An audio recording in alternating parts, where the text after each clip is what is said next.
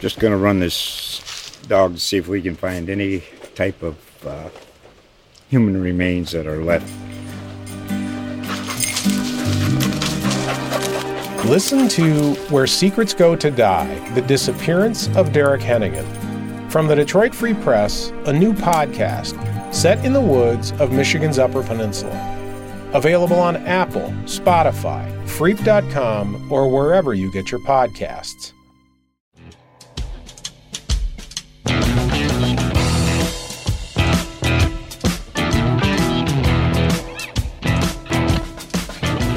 Hello and welcome to another episode of the Forward Press Podcast presented by GolfWeek.com. I'm your host, David Dusek. And this week, my guest is Stewart Hagestad. If you were to go on to the World Amateur Golf Rankings right now, you'd see his name in the number seven spot. You'd also see his name next to the 2019 U.S. Walker Cup team. He was a member of that squad that just defeated Great Britain and Ireland at Royal Liverpool, 15.5 to 12.5 to retain the Walker Cup. We talked about his experience in the Walker Cup, as well as overcoming first tee jitters at the Masters, the value of being really selfish if you want to be great at sport. We also talked about why Stewart is never going to turn pro, even though he played collegiate golf in USC and is qualified for three U.S. Opens.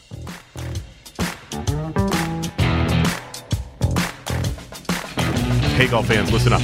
You are looking for other awesome sport podcasts, the USA Today Network has got you covered. But if you want to hear all about people getting kicked, punched, and beat up, if you are into mixed martial arts, then check out MMA Junkie Radio. If you want to stay up with all the topics that are trending in the world of sports and hear people speaking intelligently, then listen to our For the Win podcast, which is available on iTunes, Stitcher, and other popular podcast apps. As a matter of fact, you can see all of the USA Today Network podcasts, including podcasts for the NFL and the NBA, by going to podcast.usatoday.com.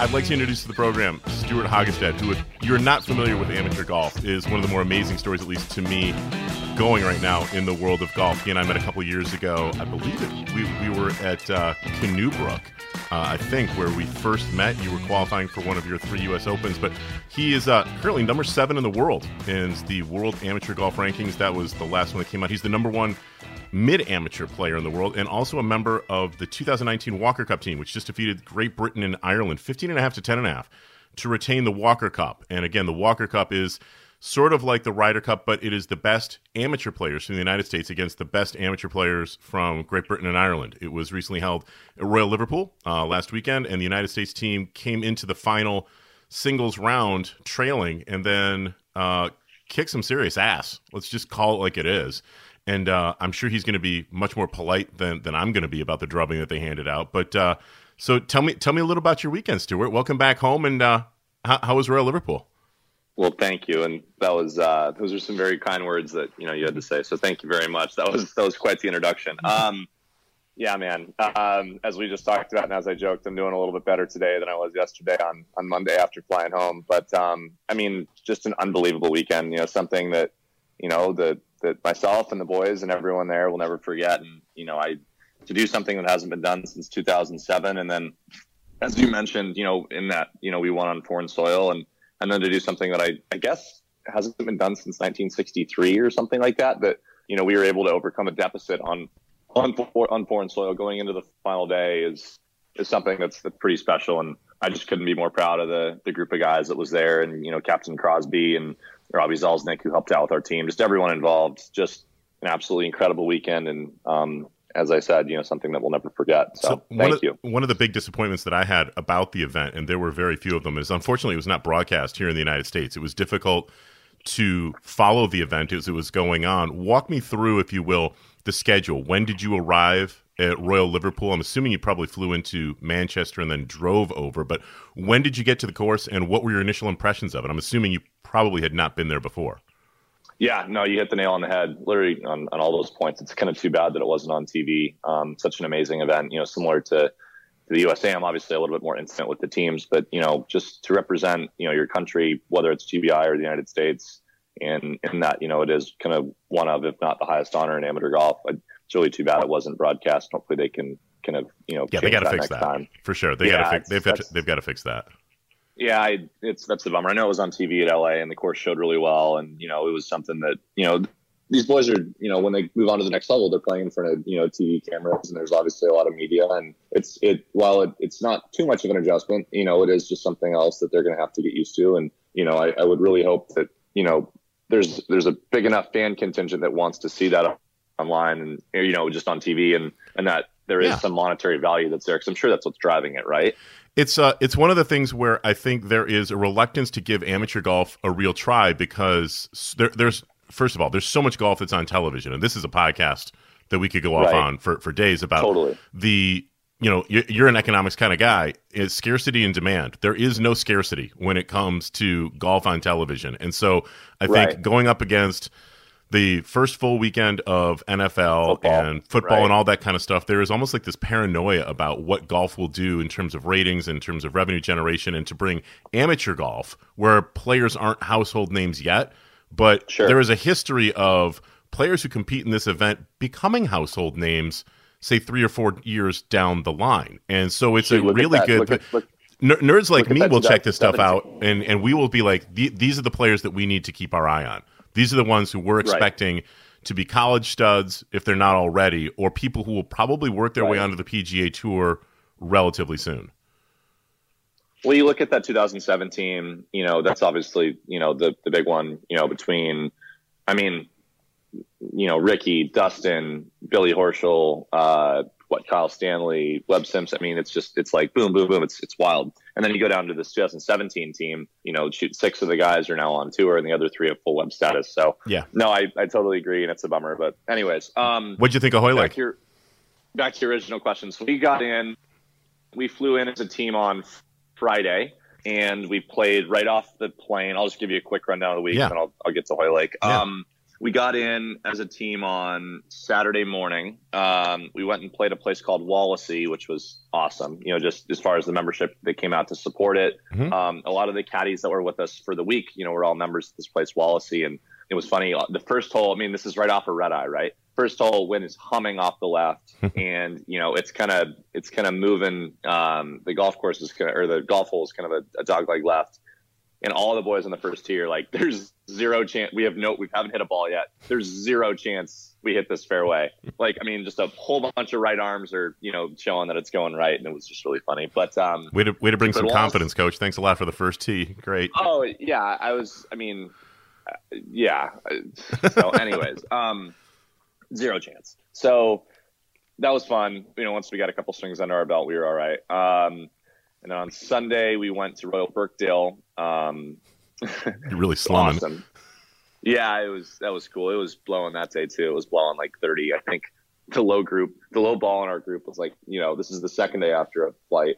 I think the low ball in our group was 79. We came in, we were like, gosh, how hard was that golf course? Oh my gosh. And we was like, yeah, it wasn't that hard. I had 69. All of us were just like, did you play like 14 holes? Like, that's just not possible. So, yeah, you know, that looks fun, but you know, just another day of getting adjusted. So, and after that, we really spent the whole week from Monday until Sunday um, at Royal Liverpool. And as far as Royal Liverpool is concerned, um, it blew probably at least 25, you know, Monday to I'd say at least Thursday, mm-hmm. you know, and it was almost like the classic example of where I felt like it was really important to kind of overtrain, you know, where if you go out and you play, even if it's just, you know, nine or 10 or 12 holes, all the boys kind of found their own little kind of route.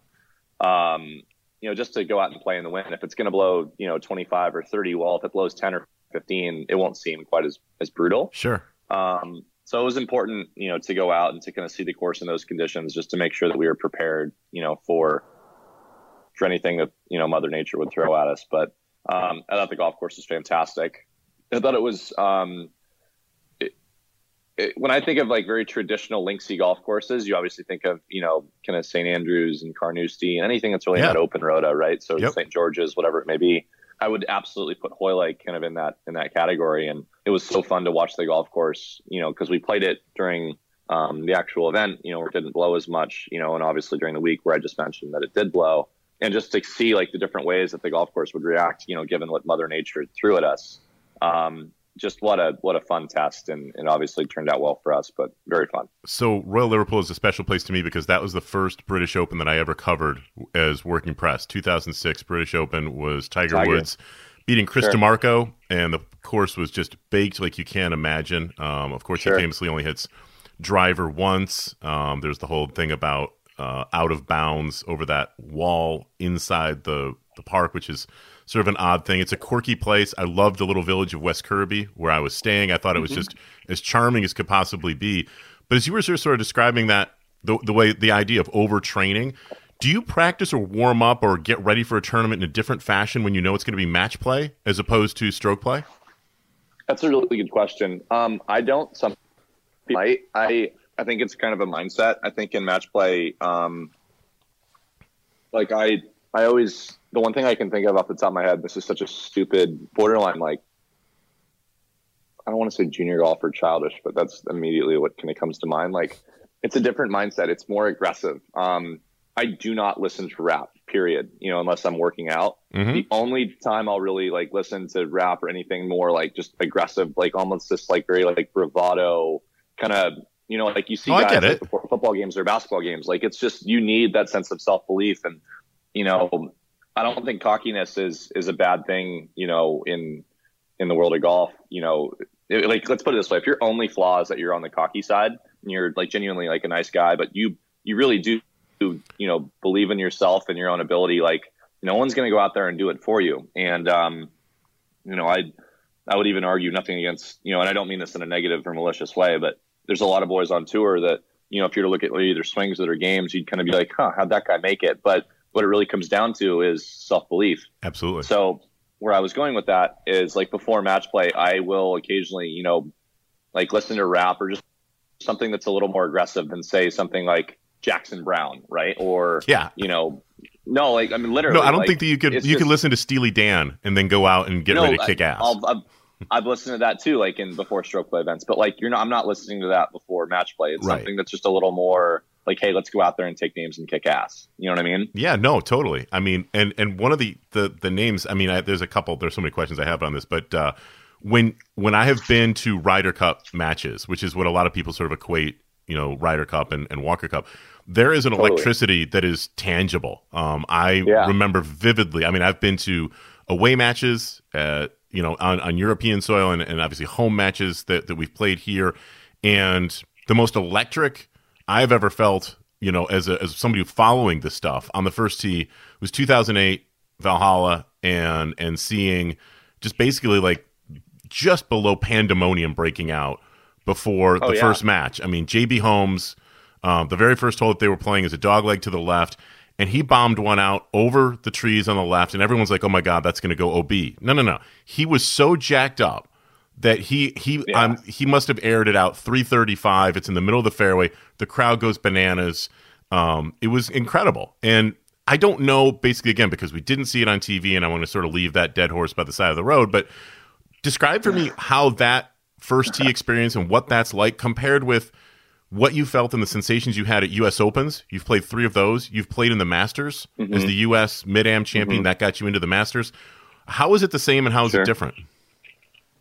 Yeah. Okay. So it's funny. You know, you talk about the JB Holmes example. I, um, Akshay and I, Akshay Bhatia and I were partners in the alternate shot. And so I only ended up getting or having to hit one first tee shot. Um, and it was, so Shay, um, hit both the opening tee shots in alternate shot and what we kind of talked about before. And I didn't want to like build it up because a lot of guys, I feel like have kind of said, you know, you're going to put that tee in the ground, your hands going to be shaking and it's representing your country. And I was like, no, no, no. Like he's, he's younger, right? And I, he's 17 and, um, you know, I think that there may have been some degree of, you know, and I was happy to be this person for him, but he was kind of looking to me to be like, Hey, you know, what's that first tee shot going to feel like Yeah. or whatever? Cause you know, I've, I've, I know what that feels like. I think that, and it's not taking away anything from it, but if you build up that first tee shot to be, you know, you're representing your country and it's this massive deal. And I was like, Shay, like you've played some big events, right? And yeah, I'm like, okay, well, you know, you've hit a lot of first tee shots. Yeah. I'm like, okay, well, yes, like all those things are a factor, but dude, you've done this a thousand times. Just go out there, pick a small target, swing aggressively, and let's just deal with the consequences after that. Like I wanted to do my best to like not build it up. Does that make sense? No, it makes total sense because it becomes a self fulfilling kind of negative prophecy. Yeah, like if, exact- it's it's exactly. the, the risk is that you go out there, you build it up, and then you don't perform to what you want, and you're you're Yeah. you're recovering for three or four holes. The the oh, reward, totally. which is small, is that like you stripe the thing, and then you're like, I'm Superman. But it's not worth Yeah, on like a- on the like very a- first hole to to feel that way. Yeah. So I mean, totally. So you know, we went out and I I kind of tried to subtly encourage him to hit four irons instead of two, um, because I figured adrenaline might be pumping. And he ended Mhm. up hitting two iron, and he absolutely just murders this thing on like such a perfect line.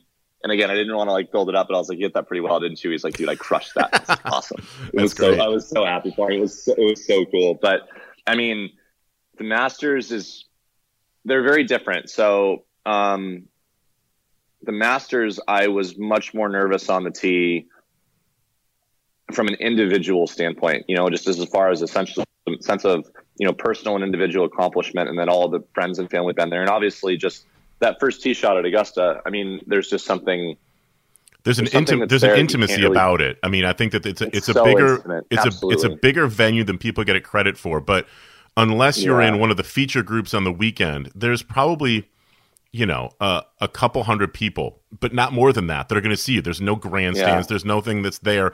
It's only people that are literally level head high, but they're right on top of you, so you can feel and Yeah. hear people breathing. There is an intimacy to it that I would imagine for some people can be kind of unnerving if you're not ready for that. So, so I'll I'll tell you kind of a quick funny story, and he and I have talked about it since then. So I don't so I don't feel bad telling it in this way because he he would laugh about it the same way. So I was paired with Larry Mize and Brian Stuard, and on the first tee, this is in 2017 where it was blowing like 25 and it was pretty cold and it was just a real tough day. Like Mhm. Charley Hoffman shot 65 and everyone was like, "That's that's just not possible." um, so Larry Mize is, wear, is wearing like this purple cashmere sweater, just like dress nines. He's done this a million times perfect. He like stripes them down the middle.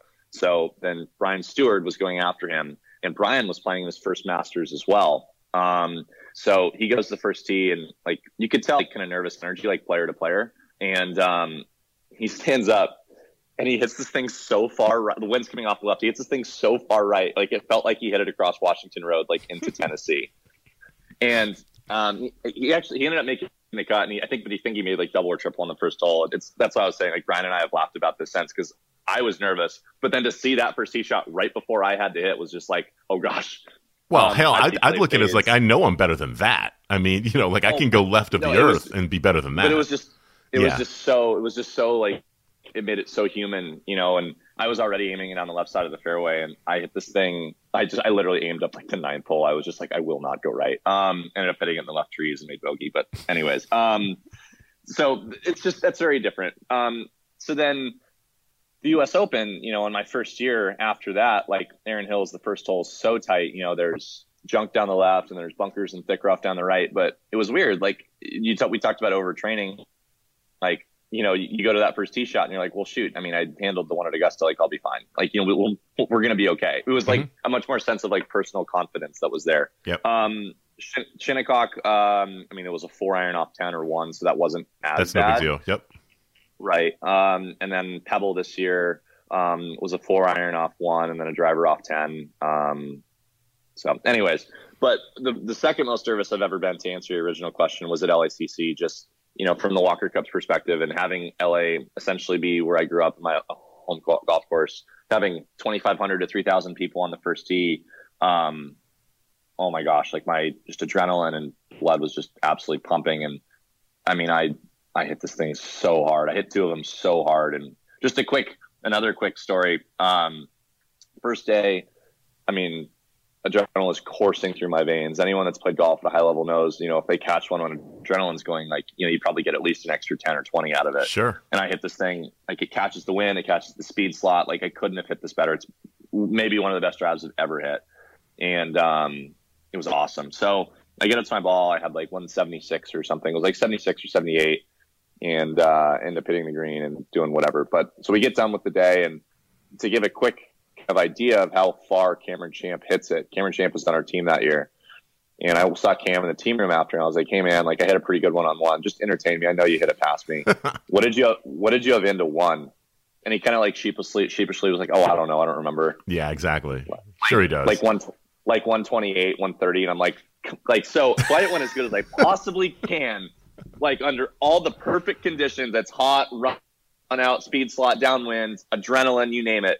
And you are 50 by me. Here's this like, "Are you gonna shrug nondescript your looking shoulders?" guy from Sacramento who's just in I'm another just like- area code. Exactly. I'm just like, come on, bro, Like, get out of here. So, anyway, So you guys, if I'm not mistaken, had a mini camp. I think it was in Florida a few months ago, where basically everybody that Yeah. was potentially going to be involved and on the team for the Walker Cup was asked to come and basically play golf and bond up a little bit and was part team building exercise, maybe part sort of just stacking up. But what was it like, and how important looking back on your success, especially with Sunday, was an event like that to to go through that and do the team building stuff and have everybody sort of just get to know everybody. I, I imagine it's actually in a sneaky way really valuable. Yeah, um, the the practice session I think allows people to kind of just, if nothing else, get a little better idea from a personal standpoint, you know, about some of the things that go into the Walker Cup. You know, having ex players come around and to talk about you know the experience that they had and how big of a deal it is, and it just I think it kind of, you know. To use your word, you know, regarding the first tee, you know, at Augusta National, it, it kind of makes it a little bit more intimate. You know, just how big of a deal and how much it means to some of those players that maybe played in a Walker Cup in, for example, like Vinny Giles' case, you know, 50 years ago.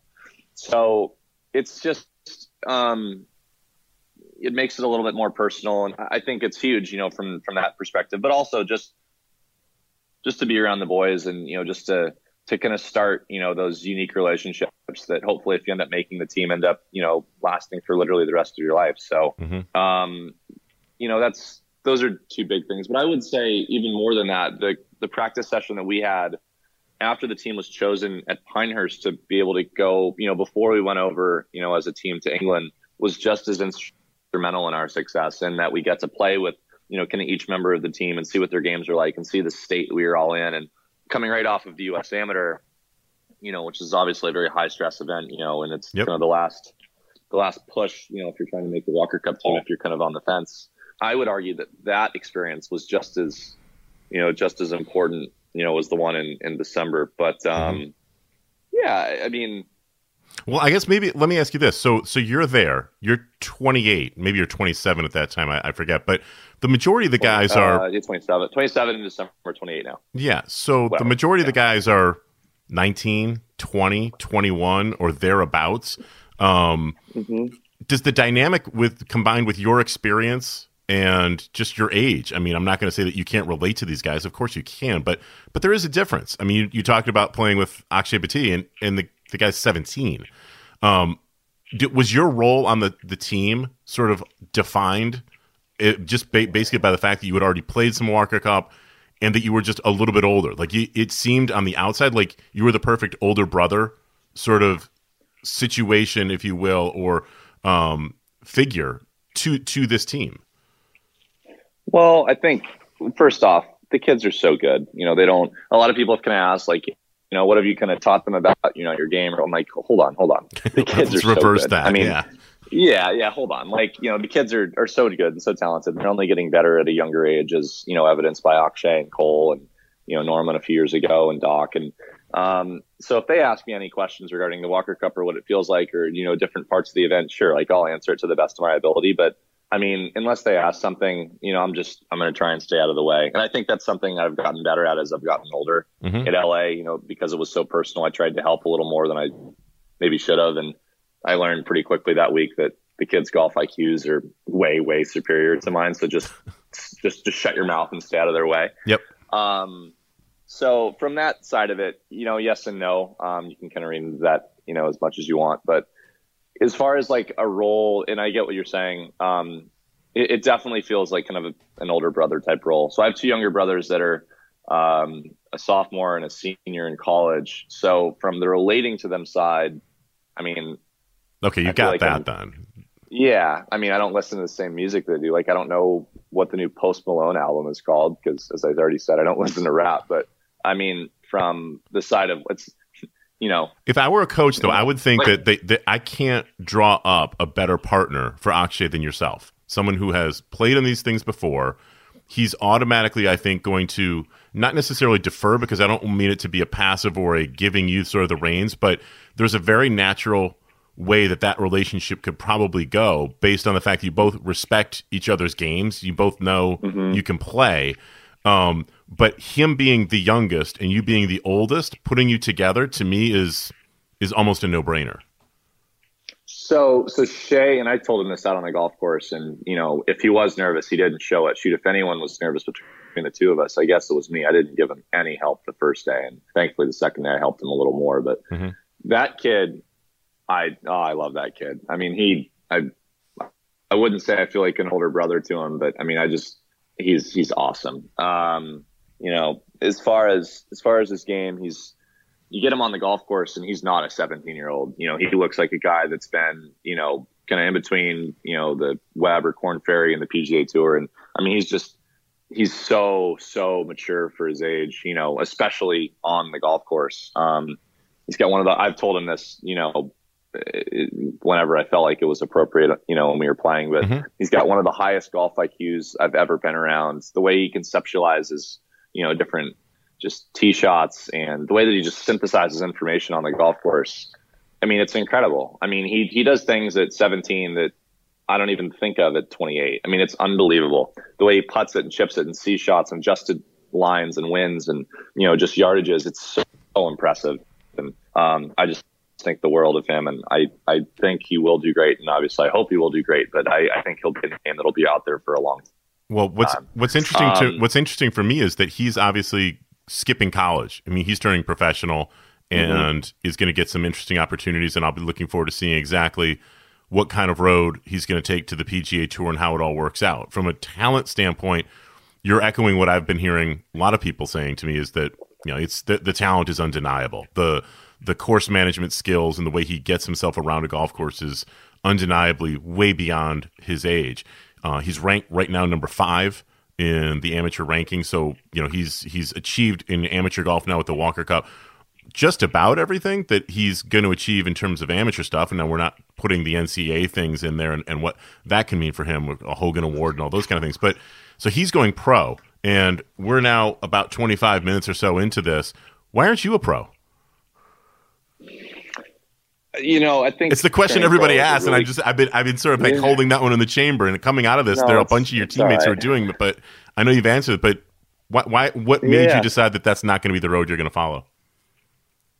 No, it's all right. So, like when I was in college, um, you know, making Walker Cups and being a first team All American, winning college tournaments, it was never really one of my goals. So when people kind of say, you know, why didn't you turn pro out of college? It's like, well, you know, it was never really a goal of mine. Um, one, because no agency knew who I was, but two, you know, it just, it simply, it simply just wasn't really something on my radar. Mm-hmm. Um, you know, I, I still remember calling coach. I think it was beginning of my junior year, and it just did become kind of clear to me that, that golf wasn't quite as important as it was, you know, when I was younger and you know when I dreamed of playing on the PGA Tour and making a billion dollars and you know being the next Tiger Woods, and it just became kind of clear that there's so many good players out there and so many that you've never heard of. And you know they all it's not it's not really about how bad do you want it. That's not really the case. I mean you know as well as anyone you know so many guys work their tails off and it, it's not necessarily the work that goes in. There's it's just some people are just better. And when you combine you know that raw natural ability as well as that work ethic and you get you know very amazing cases like tiger mm-hmm. You know rory phil um, mm-hmm. you can go down the list so the work has always been a fun part of it. You know, I've always loved to practice and play, but um, it was around my junior year where I kind of said, you know, I, I think there may be a different path for me.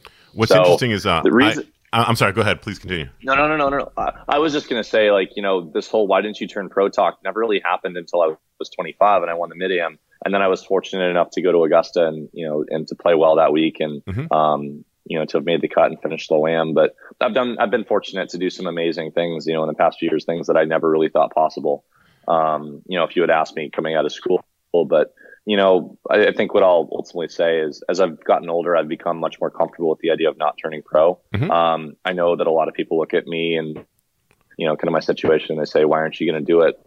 Well, short answer is, I think if I look back in 30 or 40 years and, um, I'm essentially making a bet on myself that, you know, I'm going to have, you know, an amazing career both on and off the golf or on and off the golf course as far as, you know, amateur golf is concerned, but also you know, if I do what I'm supposed to, and it's not like I don't have goals outside of golf. I do. You know, I'd I'd love someday to you know to run my own company, whether it's with you know friends or associates or whoever. You know, even if I don't, you know, then to to kind of move your way up the corporate ladder and be known for something that's much more you know than just than just golf. It's something that I literally literally think about every day and you know, I look at guys that have been pretty involved in, in, you know, the world of golf, but also been incredibly successful, you know, on and off, you know, the golf course, you know, Jimmy Dunne, Seth Waugh, um, you know, George Zahringer's a, a, a, good, you know, a good friend. Buddy Marucci is obviously famous for kind of being able to handle both. I mean, you go down a list of guys, and to me, these are guys that have been able to, you know, be great husbands and great fathers, and you know, been able to affect, you know, kind of a community, you know, that's far, far more reaching than than the golf course is, mm-hmm. and I think what it ultimately comes down to for me is um, I just think I feel more rounded, you know, as a person, kind of being able to balance and manage both. But right. um, it's, it's just, sort of it's just it, not for me. That's it sort of strikes against something that. So I had an opportunity to interview Boris Becker. This is 20 years ago now at this point, and he was still coming towards the end of his playing career. Um, but but he was still out on the ATP tour and was still Boris. Like he had that kind of magnetism. And I was asking him about what it took to be the number one player in the world. He he did achieve that. He obviously won Wimbledon's and U.S. Opens and all that kind of stuff. And he he looked at me and he said, in order to be the absolute best, you have to be smart enough to be able to understand how to play the game and dumb enough to think it's the only thing that really matters. And that quote always yeah. really stuck with me in that it's it's it's the physical talent and the work you put in is is one thing, but it's the the selfishness and sort of the single mindedness that that it consumes almost your entire life. That everything that you do, from the schedules that you keep, the food and the drinks that you put into your body, the the training that you do, the relationships that you have, all those things are to make you better at your chosen sport. And it sounds to yep. me like you came to the realization or just came to accept over time that that wasn't going to be part of the deal. And I think one of the reasons why a lot of people will probably still ask, well, why haven't you turned pro is that it's almost human nature. If you're if you're as good as you have become and you've achieved what you've achieved, it seems like the next logical step or progression is to get paid for that. And it's obviously a very lucrative thing. We're coming off an event a couple weeks ago where Rory McIlroy earns $15 million for winning a golf tournament, which is to him – not even lifestyle changing money, which is ridiculous right. to say, but it's not. But yeah, but seriously. to the average person who would be listening to this, to to to be able to bring in in excess of a million dollars for winning a golf tournament, and to have a guy who is capable of playing, competing fairly close to that level, it's it's just a jarring kind of a thing. We're so used to the athletes and the money and playing at the highest level, and it's it's a very different take to hear somebody say I actually am going to go a different route. I'm actually not going to have the final game piece be Tiger Woods or Phil Mickelson or Jack Nicklaus. Nicholas may not be quite the thing because he's got so much stuff going on off the golf course, but you know where I'm going with that. Is, right. is and now it's going to be the people that you had mentioned, people who had played the highest level of amateur golf for decades in some cases, mm-hmm. or been around it for decades, and they also have this other life that maybe isn't quite as much about the spotlight, but they've achieved nearly as great a heights as that in that other profession, the thing that actually pays yeah. the bills. So I, I just so think like, people so, aren't used to it. So like, I mean, you're obviously like people are obviously going to say like some of the names I mentioned, you know, away from professional golf is obviously like the pinnacle of that. Well, right, but if we're going to compare, you know, the pinnacle of one sport, you know, where you know money essentially, as you mentioned with Rory, doesn't make as much of an influence. Well, we may as well try and compare apples to apples then, and you know, I feel like I've done. I don't want to see a decent job of kind of navigating the world of, of amateur golf and trying to, you know, not trying to, but you know, having the chance to meet a lot of those influential people that are a part mm-hmm. of it. But even look at like, you know, I don't know, like the, I think the guy that's maybe the, you know, kind of balanced idea of being an elite amateur golfer as well as, you know, having a, a career beside it you know, it's probably Jay Sigel. I mean, besides Bobby Jones, yeah, is it really and and you know John Carr is it really close? Who the best amateur, you know, from a resume standpoint is? It's got to be got to be Jay, right? I would think, yeah. I mean, right. So, I mean, is getting to his level a goal of mine? I mean, no, not not necessarily. I mean, he did that over the course of 30 years, or you know, whatever, 20 or whatever it was. But I mean, let's just, as I said before, you know, let's I've kind of felt that, you know, at the end of this kind of run, and I've had the chance to do it for a couple of years now, and by no means is it sustainable. This isn't going to last the rest of my life. I'm not even going to pretend to think that it would. But I've found that over the course of two and a half or three months, you know, playing, you know, as I have, trying to set myself up to try and make a Walker Cup team. And I've just found that I've become a little one dimensional. Not, I'm not saying it's a good or a bad thing, but to your point, you know, the quote that you had with Boris Becker, um, it's something that I didn't particularly enjoy. It's not a good mm-hmm. thing or a bad thing. I'm certainly not judging at all. I think it's the demands that I think it's the demands over time. If if you're going to stay at that level for years, I don't. I'm not sure you yeah. can do it any other way. Oh, for sure. I, I, don't. I don't think it's possible to do it any other way. You know, I, I just I just enjoy kind of doing other things and learning other things, and I think it's really important to to kind of be involved in you know things From, that you're passionate about and things that you that, that interest you. I just think it makes you more interesting. I think it gives you a better story. I think it makes you more broad. I think it makes you more relatable. Mm-hmm. And those things to me, you know, are, are things that are important. And um, I've been very fortunate to have two amazing parents that kind of instilled that to me, you know, at an early age. I, I like to brag about my younger brothers and sisters. I mean, I'm not only the least impressive from a, you know, I guess an academic or a professional resume side, but I'm also, you know, the least athletic in my family. My younger brother plays water polo at Stanford. My other younger brother plays football at SC. He's a double major in accounting and just signed with an investment bank in Lazard. My younger sister went to Stanford, was computer science and got her master's there as well. And then there's me. Like, I'm literally the dunce of my family. So like that was the standard. The crashing sound you're about to hear is me throwing myself out the window for not achieving anything no, in life. So Jesus like that's. Christ. I mean that's that's that's that's what I'm up against within my immediate family. So you that's know, unbelievable. Have, yeah.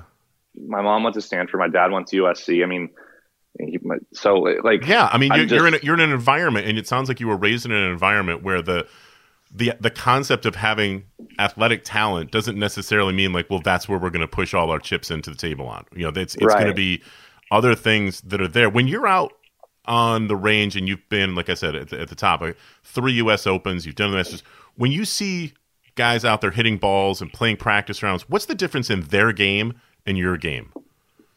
Belief. Belief. That's the biggest thing. I mean if I'm sharp, I like to think I can play with just about anyone in the world. Sure, there's certain guys, you know, Rory, Tiger, Dustin, um, the way that Rickie puts it, the way that Jordan puts it when he's going well is, is incredible. But, you know, I mean, shoot, you could continue to go down the list, you know, and continue to name people. Um, but I really think the biggest thing is just genuine belief and kind of where you're at. Brooks, I think, really hit the nail on the head you know, a couple months ago when he said, you know, when I first got to the PGA Tour, my goal was to make cuts, and I always felt like I was around kind of the cut line.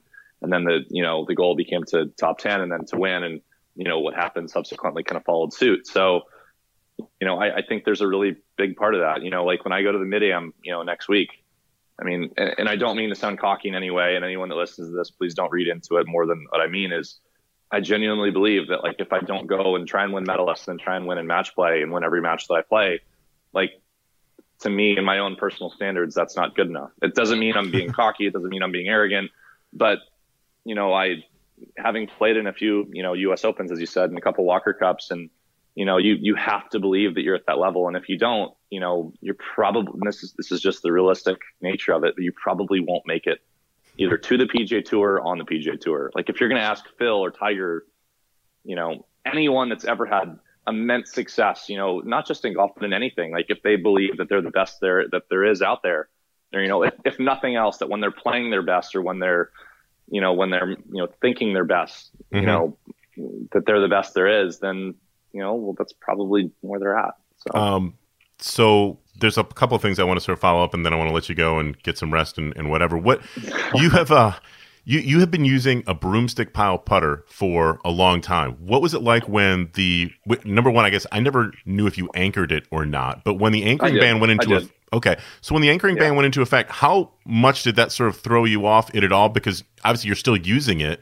Um, there have been some people who have caught some flack about or being accused of anchoring when they're not, or it's touching the shirt and, and all this kind of stuff. My my own opinion when that anchoring ban went into effect was it's ridiculous because there was no data or any study that ever showed it was actually an advantage to anchor the putter either in the sternum or the belly or, or clavicle, wherever. n- no advantage of actually getting the ball into the hole. Just people didn't like the idea of it. Um, what did that What did that anchoring band mean for you, and how have you sort of adjusted the way that you putt?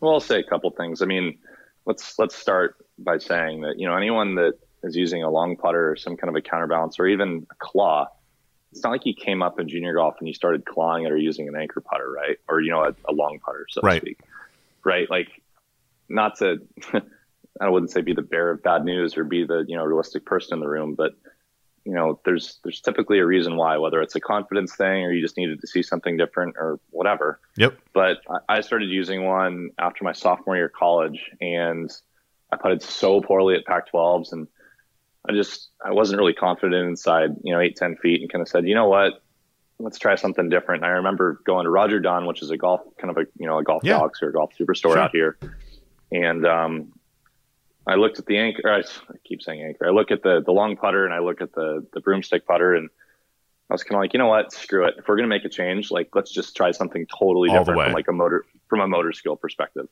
So I grabbed the long putter and you know, hit a few putts with it, and I I think it was Golf Digest or maybe Golf Week that pumped out an article, you know, with the way that Adam Scott had just changed to it and he was putting well. So I, I kinda, remember. I've told I've, I've, I've told Adam, you know, about this, and I still have kind of you know modeled the way that I would putt, you know, after him, and um, so yeah, so so to progress until now, like I did anchor it until I believe it was the end of 2015, and I tried using a counterbalance after that. Um, learned pretty quickly that that probably wasn't, you know, going to work to to play the level that I would have liked. So I grabbed my old long putter and basically, and I still try and do this. What I've tried to do is make it as so obvious that and to this day, no player has ever come up to me and been like, "Hey, Stu, like I think it's pretty close." Yeah, you know, like no one's ever said that, right? So yep. I literally try and have it three or four inches away from my chest. Like I don't put the thumb on top of the grip. I I have it down below. Mm-hmm. I always have, but I try and make it so obvious and apparent that nothing funky's going on. Um, yep. I mean, I was just in England, which is I would like to think, you know, maybe besides Scotland, about as traditionalist as it gets. I think so. No one's ever said anything. It's it's pretty obvious, especially if you're playing with me.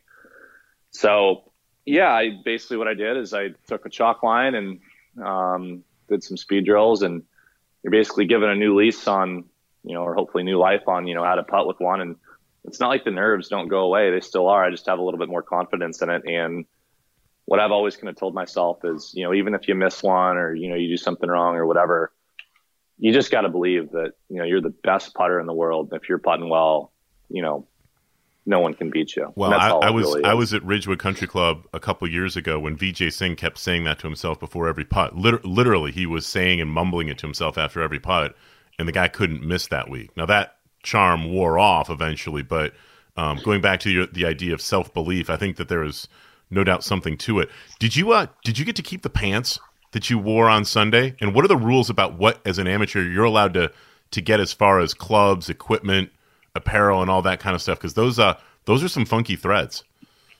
The, the pants from the Walker Cup. Yeah, the the blue ones with the stars and like the whole like electric blue thing that was happening with you guys. That was pretty styling.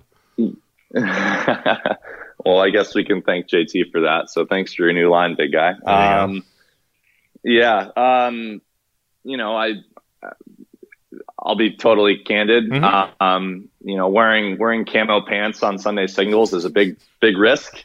High risk, high reward. You pulled it off. If you lose in those pants, you that's that's a real tough look. But you didn't you didn't um, lose. You won, so so it's all good. No, all we did. No, that's what I said. It's high risk, high reward. So Yep. if it were me, I probably would have worn those maybe in the practice round on Friday. I've always kind of been a believer that you know more non-discreet is is better. I would have I would have taken the Marucci approach with you know maybe some some nice kind of dark blue slacks and a cashmere sweater, but Smart looking just me. stuff. Yeah. Yep. Yeah, exactly. Um, but hey, no, I listen. Uh, we we did get to keep it. You know, we've been very lucky. You know that that Ralph Lauren and the USGA have an amazing relationship, and um, you know we were able to take you know everything. I'm actually literally wearing a Walker Cup team kind of cool. I would sleep in that stuff right if I were you. I would be sleeping in those things like jammies. What what can you keep as far as equipment stuff? I know that for collegiate players, obviously they get buckaloos, but when when you're in your situation, what what are you allowed to do as far as that goes in uh, with apparel and with uh, with clubs and all that stuff?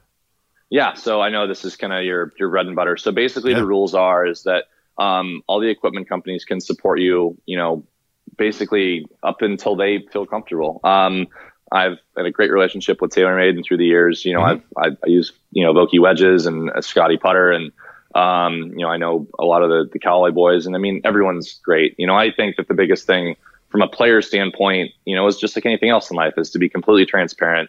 If, um, and, and I'll get to where you're, where you're going in a sec, but if you, or what you want to hear, but, um, you know, if, if someone gives you something and, you know, you've told them that you're going to play it, well, then just play it. Like, don't tell someone one thing and then do another, right? right. That's pretty yep. common sense. But as far as the monetary standpoint, you know, as an amateur, they're they're not allowed to pay you, but they can support you in any way, mm-hmm. you know, that they that they feel appropriate. So if they want to give you literally ten drivers, sure, that's fine. They just can't pay you. So one of the last things I want to sort of ask you is, um, explain what your life is like away from golf. At some point or another, you're going to be playing, you know, the U.S. Mid Am. You're going to be heading out to Denver, Colorado, playing out there. Actually, I think it's in Parker, Colorado, technically. Um, yeah. That's going to be going on. Once that event finishes, what's the rest of your year like? When do you finally like slow down and actually get a job? You bum. well, I I have one, but uh, I'll go to work. Shoot, as soon as the Crump's done. Basically, what I've done is, you know, I stopped at the end of May, and then I'll pick it back up at the end or at the beginning of October. Um, this is something that, as I've said before, absolutely will not last forever. But you know, it's it, at the same time, like I've done the best I can to kind of balance all sides of it. So, um, literally from the beginning of October until, and I'll make a decision regarding you know the Walker Cup in in a few years or two years, whatever it is. But um, go back to work, try and continue to build out my resume. I'm I'm gonna. I've already applied. I have you know kind of a, a back option as far as my MBA is concerned. I'd like to go back and go get my MBA. Mm-hmm. I'll apply to a couple schools. I I don't think it's difficult to find out what those are. You know, just one more time just to see if it works. If it doesn't, well, then I'll move on and go back to my alma mater for my MBA, likely. So the short answer is just, you know, go back to, I guess you could call it real life and uh, continue to build out my skill set and, you know, hopefully, you know, I guess build out a resume. And then uh, I already mentioned what my goals are off the golf course earlier. Yeah. So, you know, try and continue to chip away at, you know, accomplishing those. So that's, be, that's about all it is. Will you be cheering for the Lakers this year or the Clippers? I'm not a I'm not a huge professional sports fan. I just really? think there's so much more passion in college. I like watching like the amateur side of it as far as like the mistakes are concerned. But I mean, yeah, between between the Lakers and the Clippers, it's going to be an awfully fun year to follow. I mean, what top three the best defenders in the league, you know, versus you know what two of, if not three of, you know, the best Lakers core we've had in a decade. I think It'll you've got amazing. at least three guys who legitimately have a chance to be an MVP playing on the same court, you know, every for other sure. night or whatever it's going to be. Should be some pretty fun stuff. How often do you get back to SC for football games and stuff like that? Um, I won't be able to go in September just due to some other stuff going on, but um, in light of our SC, you know, unless in light of so I grew up as a, in like the Pete Carroll era, right? You know, Reggie Bush, LenDale White, sure, Matt Leinart. My dad went to SC. A lot of winning. I mean, I've been going to SC games since I was a toddler, literally. So some of those wins vacated, but but I digress. Okay. Yeah, yeah, but you know, if but you were to winning ask, at the time, know, if, yep. But if you were to ask anyone, you know, that's an Oklahoma fan, you know, who won fifty-five to nineteen. Oh yeah, you know, that's yeah. So, but you know, we exactly those wins never happened. But whatever. it's the NCAA. Um, what are you gonna do? Yeah, whatever. Yeah. So the the short answer is I try and go back for as many as I can, but yep. at the same time, unfortunately, the way that the LA culture in California kind of works is this is so so materialistic and superficial to say, but like you know, if we're gonna have a year like last year, it's just depressing. You know, it's kind of oh, yeah. like like it's like I want to go and I want to support our team, but I don't want to go out there and you know see us lose. So, but no, like I'm I watch every game, I watch all the highlights. Um, as I said, my younger brother's on the team, so I'll go to support him.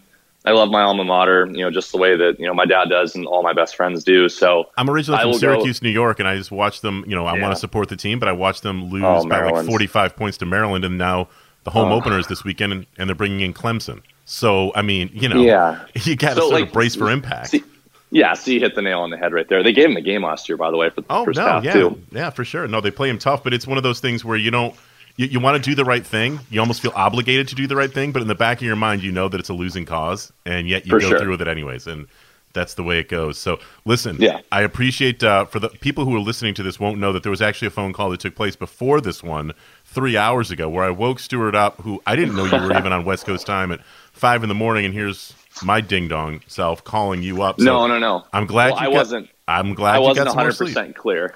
I wasn't 100 percent, you know, fully functioning yesterday, so that was a miscommunication on my end. So Not a problem. It's all good. Best of luck out in Colorado, um, and then uh, best of luck with the rest of the season. I know you've got a couple more events and some things to finish up as far as uh, golf goes. Stay in touch, and uh, I appreciate you giving me this much time. It's been a lot of fun. Yes, sir. Thanks, Dave. Anytime. Thanks for call.